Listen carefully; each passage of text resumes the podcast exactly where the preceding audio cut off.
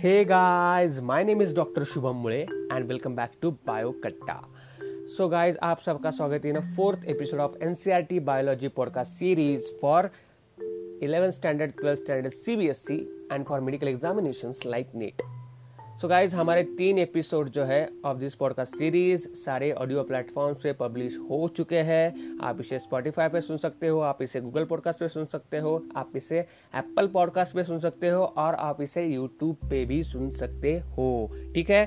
तो इसमें जो है, पहले तीन चैप्टर्स में हमने, पहले तीन एपिसोड्स में हमने क्या देखा? About body fluids and circulation neural control and coordination and chemical control and coordination तो बहुत सारा जो है ह्यूमन फिजियोलॉजी ह्यूमन फिजियोलॉजी ये जो हो चुका था, ठीक है? तो थोड़ा चेंज के लिए अगले दो एपिसोड्स में हम थोड़ा सा कॉन्सेंट्रेट करेंगे ऑन द प्लांट फिजियोलॉजी और प्लांट फिजियोलॉजी में जो सबसे इग्नोर्ड चैप्टर है, जो बच्चों को पढ़ने में बिल्कुल भी मज़ा नहीं आता है दैट इज़ मिनरल न्यूट्रिशन और देखा जाए तो नीट में जो है, एक से दो क्वेश्चन जो है इस चैप्टर से पूछे ही जाते हैं।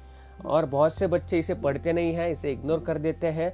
तो इसी के लिए जो है, ये चैप्टर में सबसे पहले प्लांट फिजियोलॉजी से जो है कवर करना चाहता हूँ।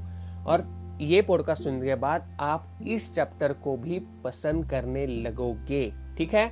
सो मोस्टली चालू करने से पहले मेरी थोड़ी सी इन्फॉर्मेशन आपको बता देता हूँ। अगर आप चैनल पे नए हैं, ठीक है? अगर आप इस पॉडकास्ट को पहली बार सुन रहे हैं तो बता दूँ आपको कि मेरा नाम है डॉक्टर शुभम मुड़े मैं पिछले तीन सालों से बच्चों को बायोलॉजी पढ़ाता हूँ for eleven standard twelfth standard C B S C for NEET for M S C C T बहुत सारे मेडिकल एग्जामिनेशन ठीक है?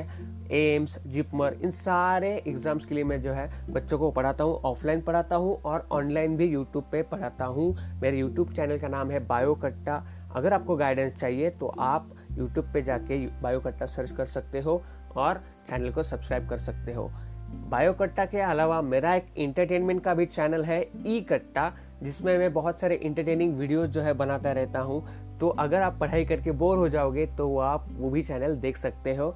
तो उसे भी सब्सक्राइब करना बिल्कुल ना भूले। तो चलिए शुरू करते हैं हमारा आज का topic that is mineral nutrition तो एक पिकुलर फीचर होता है हमारे सारे ऑर्गेनिजम्स का कि for our growth for our development ठीक है? हमें कुछ इंपॉर्टेंट माइक्रोमोलिक्यूल्स की ज़रूरत होती है such like carbohydrates proteins fats water and minerals ठीक है? तो इसी माइक्रोमोलिक्यूल्स के साथ साथ हमें माइक्रोमोलिक्यूल्स की भी ज़रूरत होती है। तो ये जो है, हम अभी प्लांट फिजियोलॉजी पढ़ रहे हैं तो इस चैप्टर में जो है that is in a mineral nutrition हम बात करने वाले हैं कि अबाउट इनऑर्गेनिक प्लांट जो न्यूट्रिशंस होते हैं उनके बारे में। तो चलिए शुरू करते हैं आज का पॉडकास्ट तो देखा जाए तो हम सभी लिविंग ऑर्गेनिजम्स को हमारी ग्रोथ एंड डेवलपमेंट के लिए कुछ इंपॉर्टेंट मैक्रोमोलिक्यूल जो है लगते हैं, ठीक है? Like carbohydrates proteins fats water and minerals ठीक है? तो ये जो चैप्टर है मिनरल न्यूट्रिशन ये मोस्टली फोकस किया हुआ है ऑन इनऑर्गेनिक प्लांट न्यूट्रिशन ठीक है? जिसमें हम पढ़ने वाले हैं methods to identify the elements which are essential to growth and development of the plant ठीक है?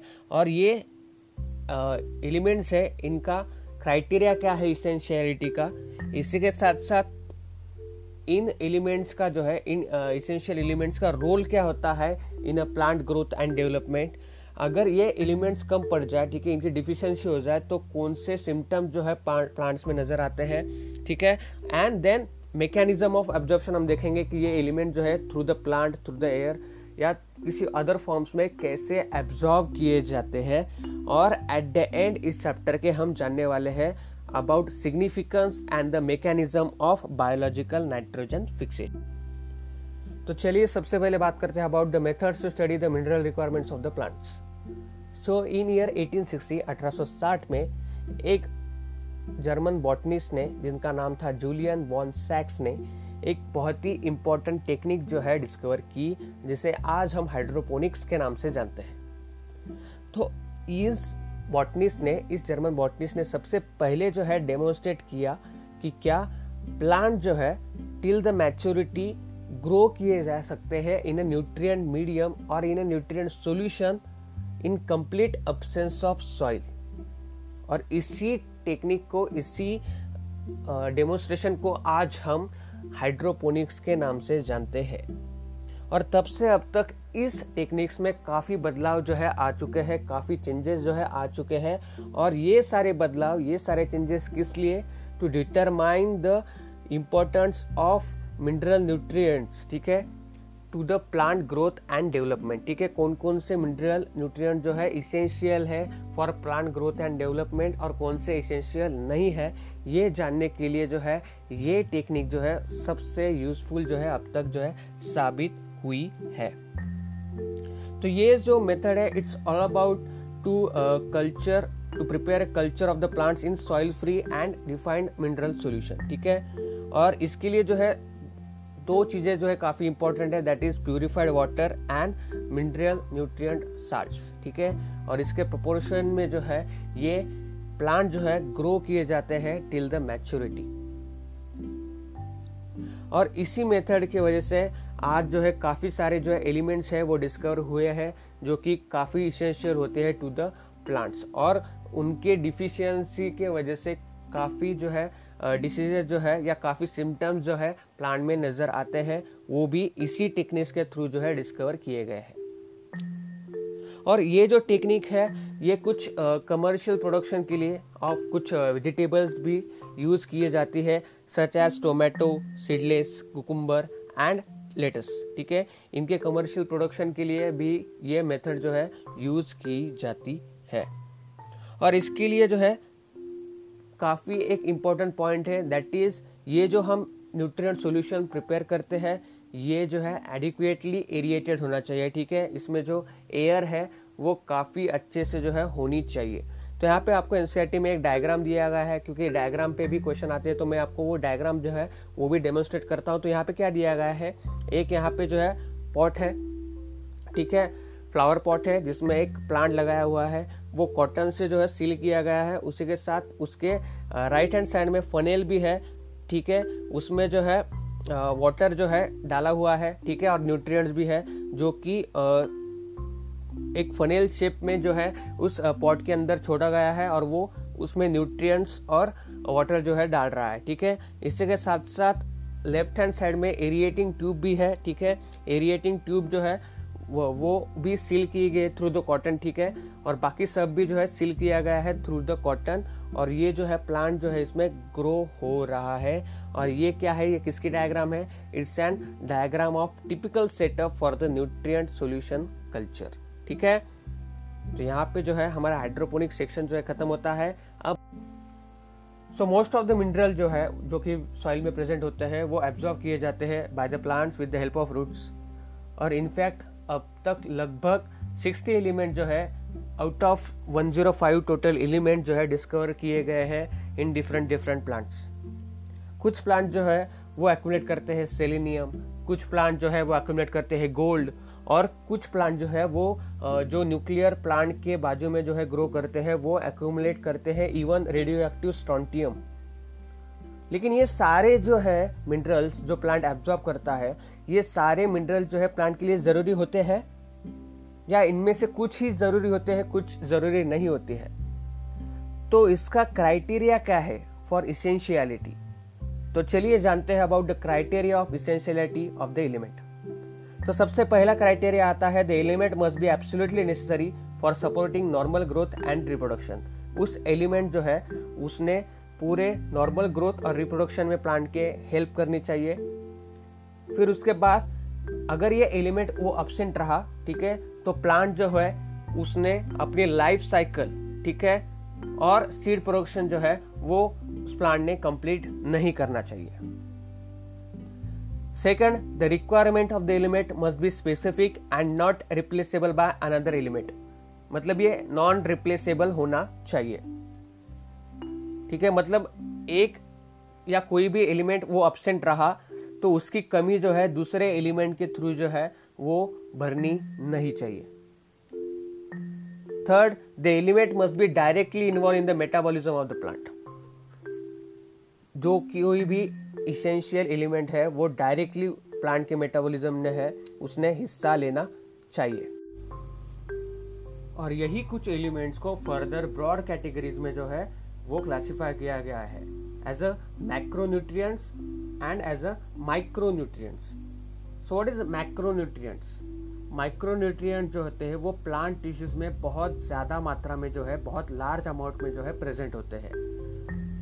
As like excess than 10 millimole per KG of dry matter और इनमें कौन कौन से एलिमेंट आते हैं?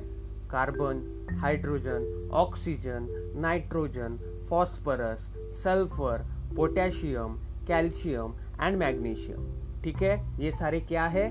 मैक्रोन्यूट्रिएंट्स ठीक है? मैं फिर एक बार बोलता हूँ carbon hydrogen oxygen nitrogen phosphorus sulphur potassium calcium and magnesium this all are macronutrients okay और इनमें से कार्बन हाइड्रोजन ऑक्सीजन जो है, वो मोस्टली पाए जाते हैं from carbon dioxide and water और बाकी जो है वो सॉइल से एब्जॉर्ब किए जाते हैं एज अ मिनरल न्यूट्रिशन ठीक है?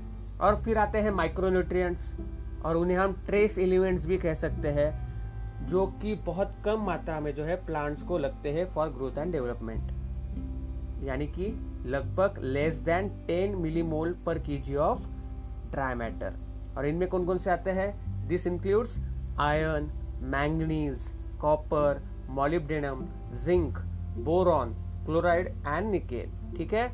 माइक्रोन्यूट्रिएंट्स कौन कौन से? Iron manganese, copper, molybdenum, zinc, boron, chlorine and nickel, ठीक है? तो ये सारे जो है, लगभग कितने होते हैं? सेवनटीन इसेंशियल एलिमेंट्स होते हैं, ठीक है? और इनमें से जो कुछ है as like sodium silicon cobalt selenium ये सारे जो है मोस्टली हायर प्लांट्स में जो है बहुत ज़्यादा मात्रा में लगते हैं। अब इन्हीं कुछ इसेंशियल एलिमेंट्स को एक चार ब्रॉड कैटेगरीज में जो है फिर से डिवाइड किया गया है on the basis of their functions ठीक है? On the basis of functions essential elements are classified और grouped into four broad categories और इसमें सबसे पहले आते हैं essential elements as a components of biomolecules ठीक है? यानी कि structural elements of the cells उसमें आते हैं कार्बन हाइड्रोजन ऑक्सीजन नाइट्रोजन ठीक है? Structural elements of the cells में, यानी कि बायोमोलिक्यूल के कंपोनेंट्स में कौन कौन से एलिमेंट्स आते हैं? Carbon hydrogen oxygen nitrogen second broad category essential elements that are components of energy related chemical compounds in the plants ठीक है? एनर्जी रिलेटेड कंपाउंड्स उसमें क्या आते हैं? Magnesium in chlorophyll and phosphorus in ATP ठीक है? Energy related chemical compounds magnesium in chlorophyll and phosphorus in ATP then तीसरी category essential elements that activate और इनिबिट इंजाइम्स ठीक है? फॉर एग्ज़ाम्पल देखो अभी एम जी टू प्लस लगता है एज ए एक्टिवेटर काम करता है for both ribulose bis phosphate carboxylic भी और राइबोलोस बिस फॉस्फेट ऑक्सीजनेस के लिए भी। इसी के साथ साथ फॉस्फो इनॉल पायरुवेट कार्बोक्सिलेस के लिए भी लगता है, ठीक है?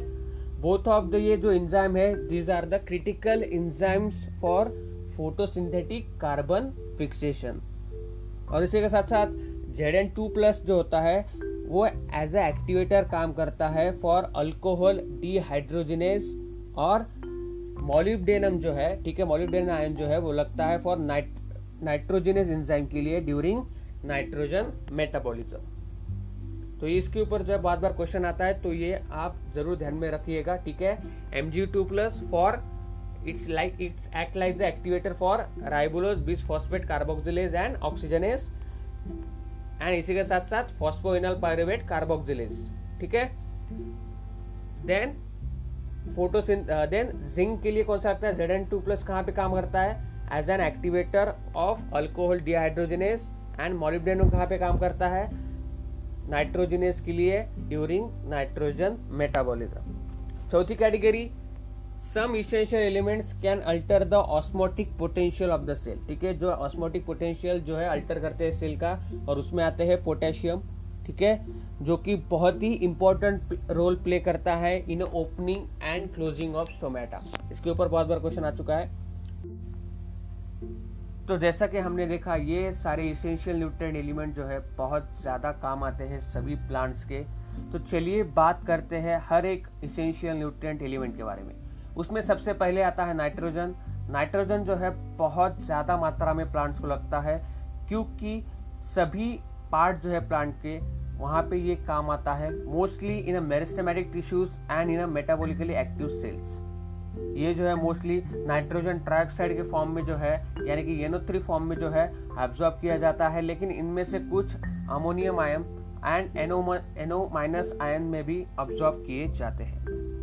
नाइट्रोजन इसी के साथ साथ बहुत मेजर कंस्टिट्यूट होता है of proteins nucleic acid vitamin and hormones next phosphorus phosphorus जो है मोस्टली एब्जॉर्ब किया जाता है by the plants from the soil in the form of phosphate ions phosphorus जो है it's a constituent of cell membranes certain proteins all nucleic acid nucleotides and it is required by for all phosphorylation reaction next potassium potassium जो है potassium ion के form में जो है absorb किया जाता है।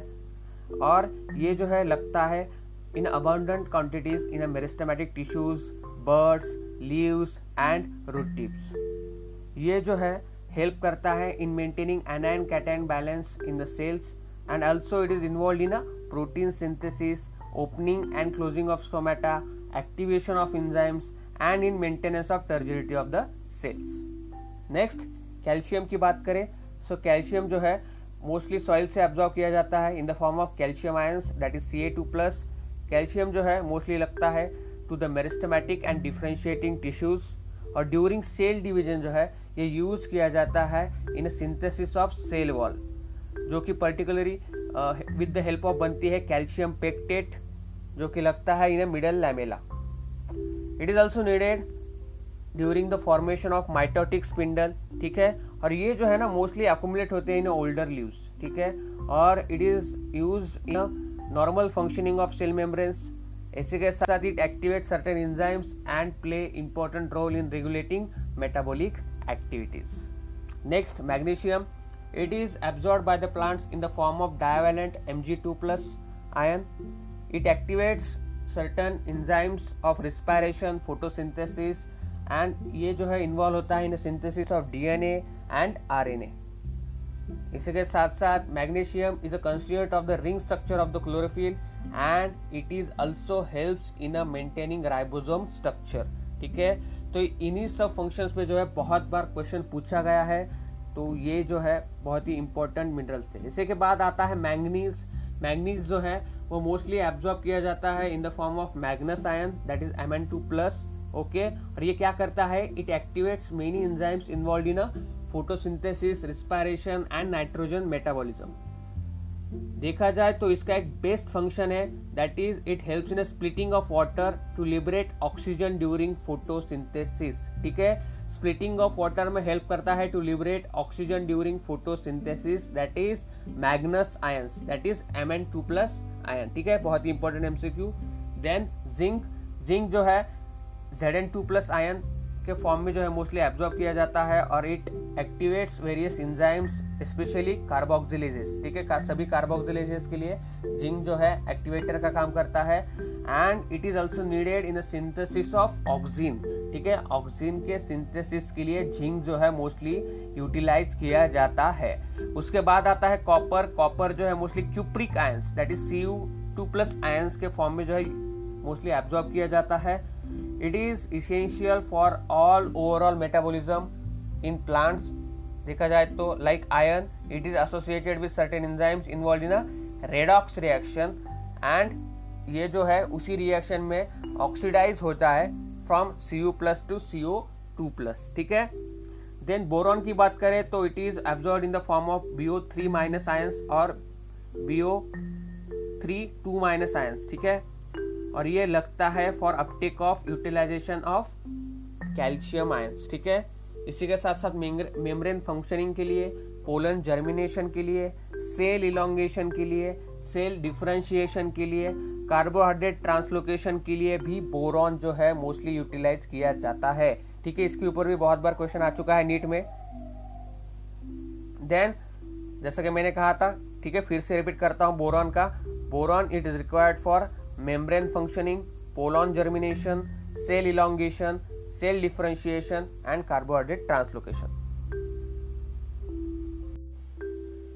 तो चलिए बात करते हैं अबाउट द क्लोरीन क्लोरीन जो है मोस्टली एब्जॉर्ब किए जाते हैं in the form of chloride ions along with sodium and potassium ions ये जो है हेल्प करते हैं in determining the solute concentration and anion cation balance in the cells इसी के साथ साथ ये बहुत ही एक इंपॉर्टेंट प्रोसेस में हेल्प करते हैं in the photosynthesis that is water splitting reaction और इसी रिएक्शन से जो है ऑक्सीजन जो है इवॉल्व होता है।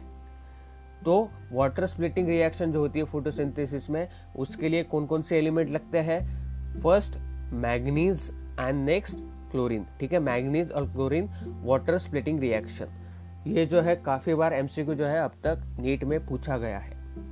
अब बात करते हैं deficiency symptoms of the essential elements अब तक हमने जितने भी इसेंशियल एलिमेंट देखे, ये प्लांट्स को एक फिक्स रेशो में लगते हैं, या फिर एक मिनिमम रेशो में लगते हैं। अगर एक मिनिमम रेशो में प्लांट को ये एलिमेंट ना मिले, उससे कम रेशो में मिले तो प्लांट जो है अलग अलग सिम्टम्स जो है दिखाने लगता है। प्लांट की ग्रोथ जो है, वो पूरी तरह से रुक जाती है।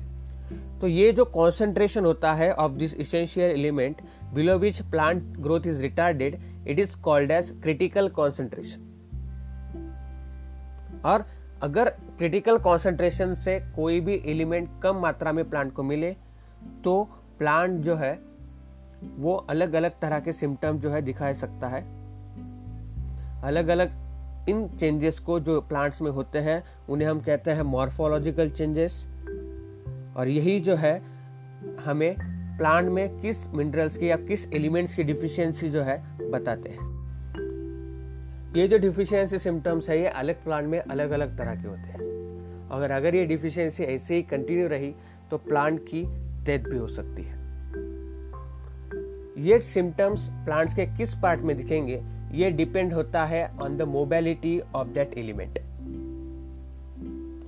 अगर फॉर एग्ज़ाम्पल जो एलिमेंट्स एक्टिवली मोबिलाइज होते हैं विथ इन अ प्लांट्स और वो एक्सपोर्ट होते हैं to the young developing tissues then the deficiency symptom जो है, वो सबसे पहले हमें दिखेंगे in older tissues for example deficiency symptoms of nitrogen potassium and magnesium ये जो है हमें सबसे पहले दिखते हैं इन सिनेसेंट लीव्स यानी कि ओल्डर लीव्स में.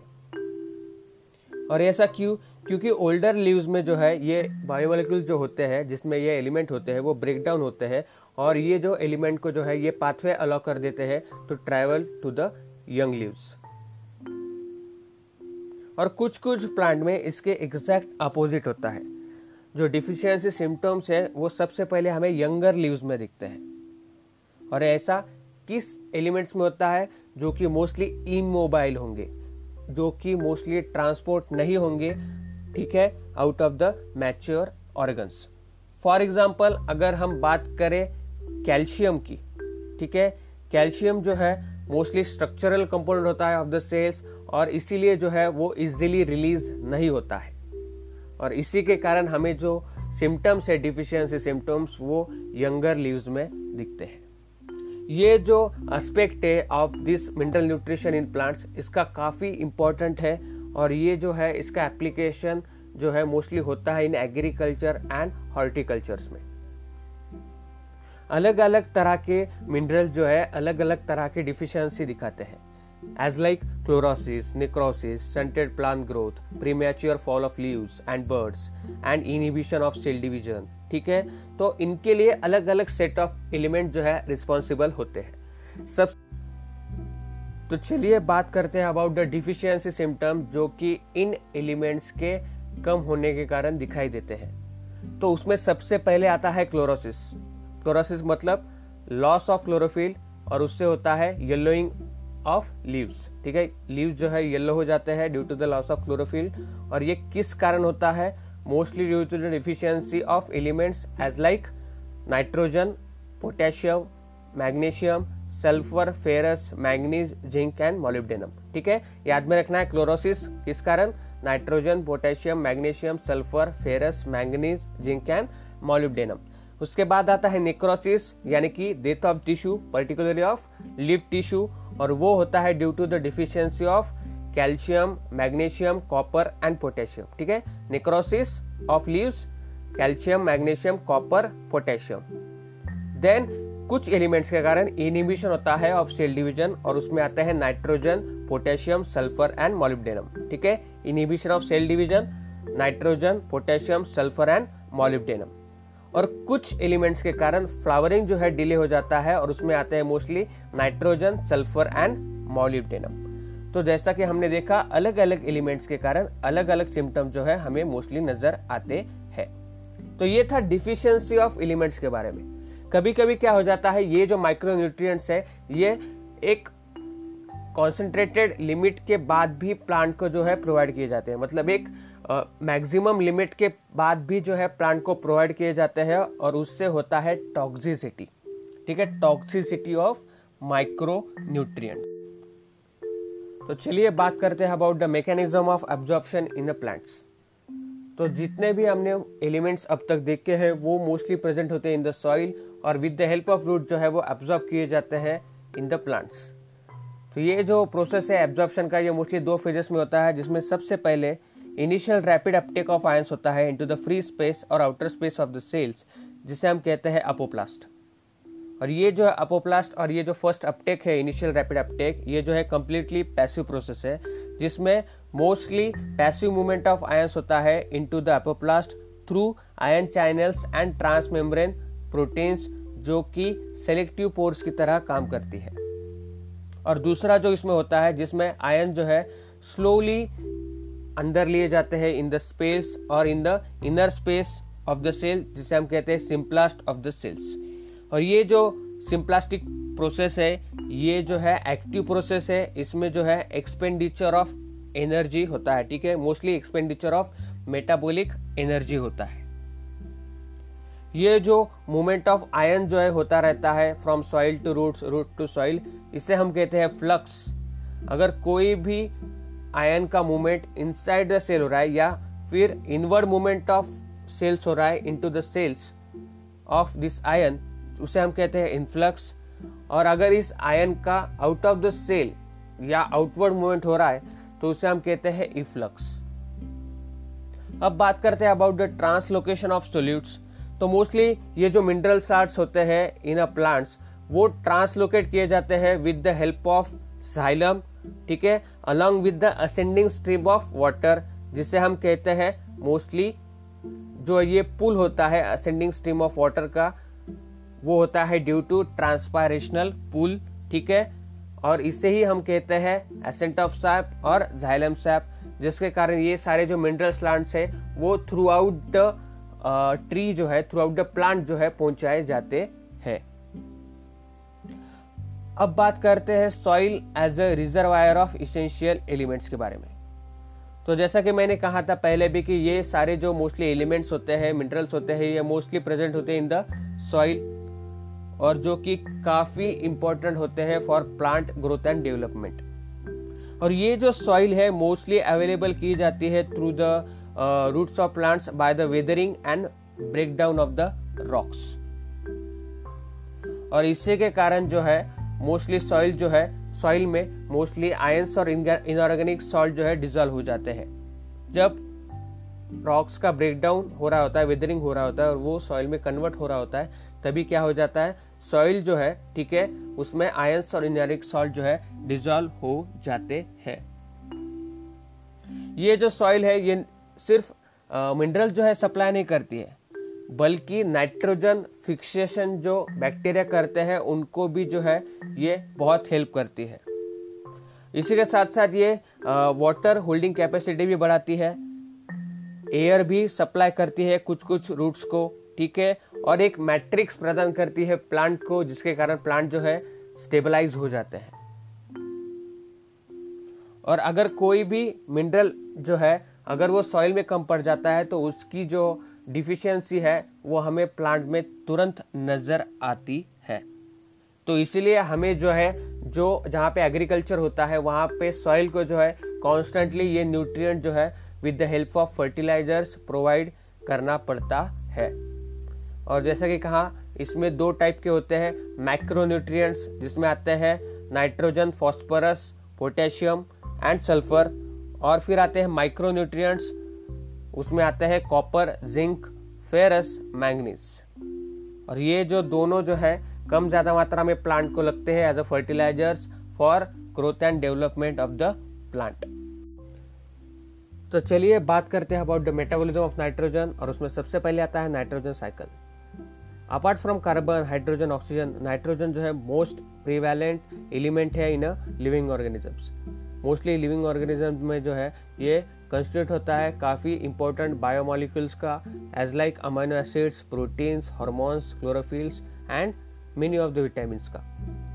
प्लांट जो है मोस्टली कंपीट करता है for this nitrogen with bacterium which are present in the soil इसी के साथ साथ ये जो है, काफ़ी लिमिटिंग न्यूट्रिएंट है for both natural and agriculture ecosystem और ये जो है मोस्टली इन्वायरमेंट में प्रेजेंट होता है in the form of nitrogen molecule ठीक है, जिसमें दो नाइट्रोजन आइटम जो है एक दूसरे के साथ बाइंड होते हैं विद अ ट्रिपल बॉन्ड और ये जो नाइट्रोजन है मोस्टली कन्वर्ट किया जाता है इनटू द अमोनिया ठीक है, और उस प्रोसेस को हम कहते हैं नाइट्रोजन फिक्सेशन ठीक है? Conversion of nitrogen to ammonia is known as nitrogen fixation और इसी के साथ साथ ये जो नाइट्रोजन है, ये हमें एटमोसफियर में ऑक्साइड के फॉर्म में भी मिलता है और ये ऑक्साइड के फॉर्म में कैसे जो है ट्रांसफ़र होता है with the help of lightning and ultraviolet radiation और इसका जो, ये जो एटमोस्फियरिक नाइट्रोजन है, इसका सबसे इंपॉर्टेंट सोर्स जो है, वो मोस्टली होता है industrial combustion forest fires automobile exhaust and power generating station तो ये जो एटमोस्फेरिक नाइट्रोजन ऑक्साइड जो है ये मोस्टली जो है एटमोस्फेयर में प्रेजेंट रहता है।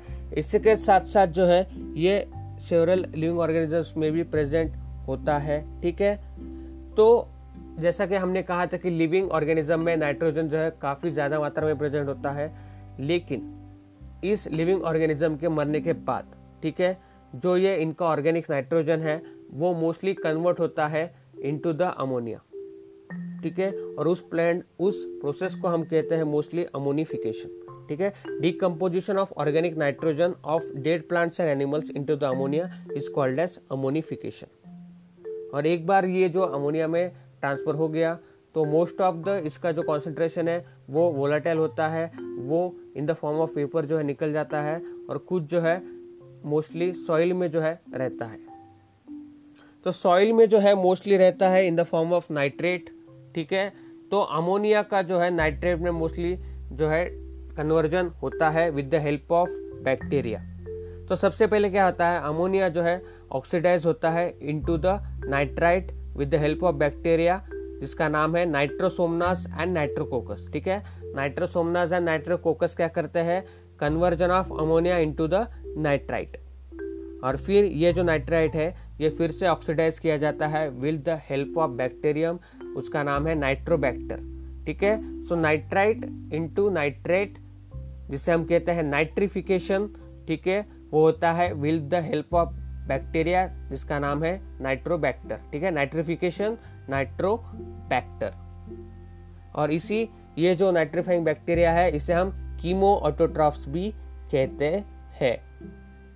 ये जो नाइट्रेट मोस्टली प्लांट जो है एब्जॉर्ब कर लेते हैं और ये जो है मोस्टली ट्रांसपोर्ट किया जाता है टू द लीव्स जहाँ पे इसका जो है मोस्टली यूटिलाइज किया जाता है इन अ सेवरल प्रोसेसेस और फिर लीव्स में जो है ये जो नाइट्रेट है, ये मोस्टली रिड्यूस किया जाता है टू फॉर्म अमोनिया ठीक है? और फिर अमोनिया का जो है कन्वर्जन होता है इनटू द अमाइनो एसिड्स और ये जो नाइट्रेट जो है प्रेजेंट होता है इन द सॉइल वो रिड्यूस करके नाइट्रोजन में भी कन्वर्ट किया जा सकता है, ठीक है? By the process of denitrification और इसके लिए एक बैक्टीरिया लगता है, ठीक है? सेवरल बैक्टीरिया लगते हैं और इसमें मोस्टली होते हैं सुडोमनास एंड थायोबैसिलस ठीक है? सुडोमनास और थायोबैसिलस क्या करते हैं? डी नाइट्रिफिकेशन ठीक है? Important MCQ point denitrification Pseudomonas and Thiobacillus तो चलिए बात करते हैं अबाउट बायोलॉजिकल नाइट्रोजन फिक्सेशन देखो, ऐसे बहुत कम लिविंग ऑर्गेनिजम्स हैं कि जो नाइट्रोजन को उसके नेचुरल फॉर्म में, जो कि हवा में सबसे ज़्यादा मात्रा में प्रेजेंट है that is N two molecule ठीक है? एन टू मॉलिक्यूल के फॉर्म में जो है यूटिलाइज कर सकते हैं। और उनमें से भी काफ़ी कम प्रोक्योरिटिक स्पेसीज जो है they are capable of nitrogen fixation so what is nitrogen fixation it's an reduction of nitrogen to ammonia by living organisms ठीक है? Reduction of nitrogen to ammonia by living organisms is known as biological nitrogen fixation और इसके लिए एक enzyme जो है काफ़ी ज़रूरी होता है दैट इज़ नाइट्रोजिनेज जो कि सिर्फ़ प्रेजेंट होता है इन अ प्रोकैरियोट्स और इसीलिए ऐसे प्रोकैरियोट्स को हम कहते हैं नाइट्रोजन फिक्सर्स या एंटोफिक्सर्स ये जो नाइट्रोजन फिक्सिंग माइक्रोब जो है, ये फ्री लिविंग भी हो सकते हैं और सिम्बायोटिक भी हो सकते हैं। अगर हम free living nitrogen fixing aerobic microbes की बात करें तो उसमें आता है Azotobacter and Beijerinckia okay so free living nitrogen fixing aerobic microbes कौन कौन से है? अजोटोबैक्टर एंड बेजरिंकिया अब अनेरोबिक एंड फ्री लिविंग की बात करें तो उसमें आते हैं क्या?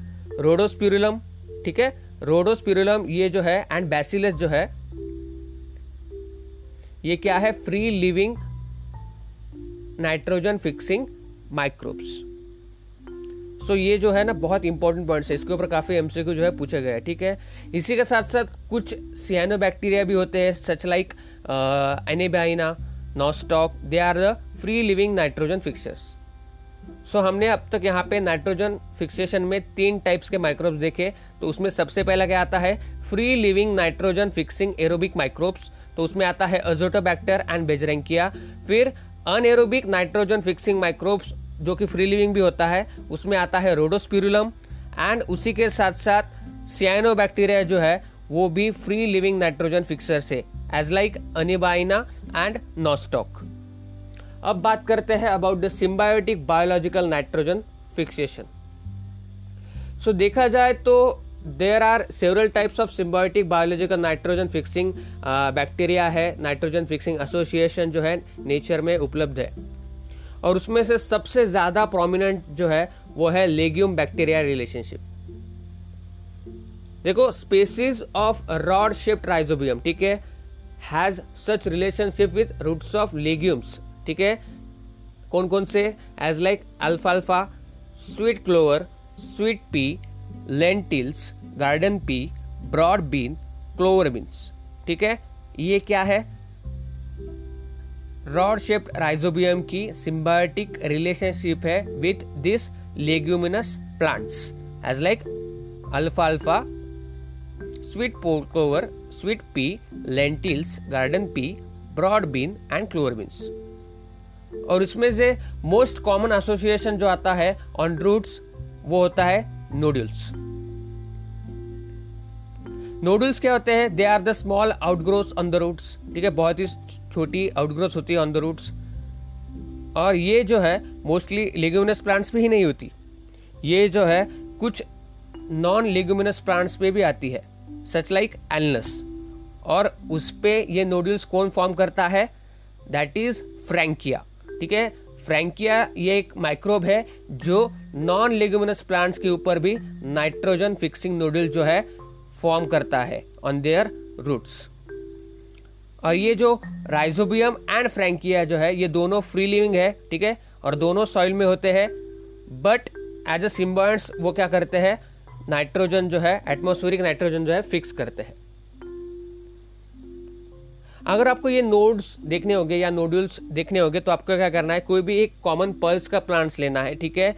जस्ट बिफोर द फ्लावरिंग ठीक है? उसमें फ्लावर आने से पहले। और आपको क्या करना है? उसमें जो है, जो रूट्स होते हैं, उसके ऊपर एक आपको स्पेरिकल स्पेरिकल आउटग्रोथ दिखेगा। ठीक है? तो उस स्पेरिकल आउटग्रोथ के ऊपर जो है, आपको कट करना है। ठीक है? वो पोर्शन वो नूडल्स होते हैं, वो आपको कट करना है। तो आपको एक रेड एंड पिंक कलर का पोर्शन दिखेगा। तो ऐसा क्या है जो इन नूडल्स को पिंक करता है? ठीक है? इसे आप पिंक कलर प्रदान करता है। सो ये जो होते हैं नूडल्स ये पिंक कलर के होते हैं due to presence of leguminous haemoglobin और लेग हीमोग्लोबिन तो ये जो लेग हीमोग्लोबिन है, इसका फ़ंक्शन क्या है? और ये नूडल्स को अंदर से रेडिश या पिंक क्यों करता है? तो ये जानने से पहले हम देखते हैं अबाउट द नोड्यूल फॉर्मेशन और उसी के थ्रू ही हम जानेंगे कि इस लेग्यूमिनस हीमोग्लोबिन का फ़ंक्शन क्या है. तो ये जो नोडुल फॉर्मेशन की पूरी प्रोसेस है, इसमें बहुत बार जो है इंटरेक्शन होता है between Rhizobium and the host plant तो सबसे पहले क्या होता है? इन द सॉइल ठीक है around the roots of the host plant ये जो राइजोबियम जो है, ठीक है राइजोबियम माइक्रोब जो है, ये डिवाइड होता है और उनके रूट सेल्स के अराउंड ठीक है कॉलोनीज फॉर्म कर लेता है। कॉलोनी फॉर्म कर लेने के बाद ये राइजोबिया जो है उस रूट हेयर को, ठीक है अटैच हो जाता है थ्रू द इपिडर्मिस ठीक है, उसके इपिडर्मल लेयर को जो है, ये अटैच हो जाता है और ये इंड्यूस करता है रूट हेयर कर्ल फॉर्मेशन